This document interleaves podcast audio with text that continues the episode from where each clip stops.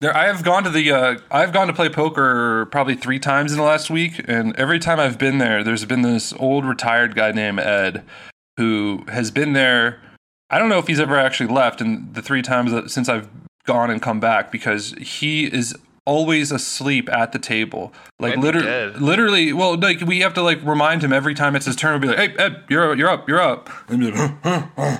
Yeah, sorry. He's gonna die at the table. And so sometimes his wife is there and she like scoots over in a wheelchair and she like when when it's his turn she'll tap on him. But he's like always asleep and he's always chugging coffees and he's still somehow asleep. but then last night when I was playing with him, he didn't even Does he like StreamYard? Huh? was it?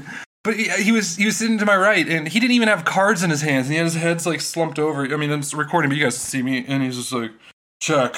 And everybody just like looks at him. We're like, what? he must be cheating then. and then like we all just like laughed it off and then like the, the river came and uh somebody the, the dealer was like bet 50 and ed was like a call. And i was like ed you don't have any cards right now. And he's like huh?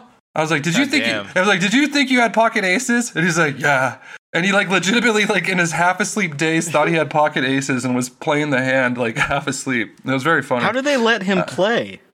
I don't know i don't Yeah, know that and like It's like if And- a guy and- wanders into a casino wearing a bathrobe with a walker. yeah And it's right? like, "Well, are you my son? Are you my son? Mm-hmm. Are you my son? Like, it would be unethical to let him play slots. yeah and it's he's like gonna die there, right at the poker table, and they're gonna give him one of those Caribbean funerals where he's po- a posed corpse, just sitting there with like a, a hand yeah fan- fanned out. And slouched sitting over. He's gonna like, have yeah. uh, Tibetan sky burial, but it's on the poker table, and people can just come and like pick away at his body like hors d'oeuvres.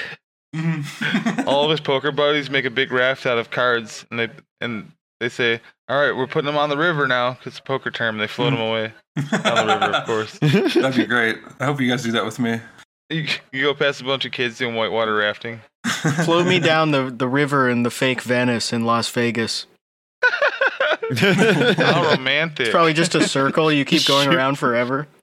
Shoot me with a flaming arrow. In I it. always like seeing drunk videos of drunk fucks getting into like fountains like that, or like the canals in Vegas, because all that shit's so slimy inside. So they Mhm. jump in and immediately slip and fucking fall and like hit their head. Oh yeah, a big part of the Chaos Infinity Las Vegas tour, which we've watched uh, on stream and it's on YouTube.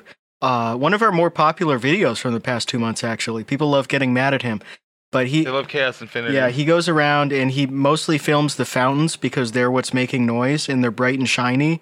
And then he'll comment every true. time that I wish I could go in there and get those coins, but there's a rule that you can't go get the coins.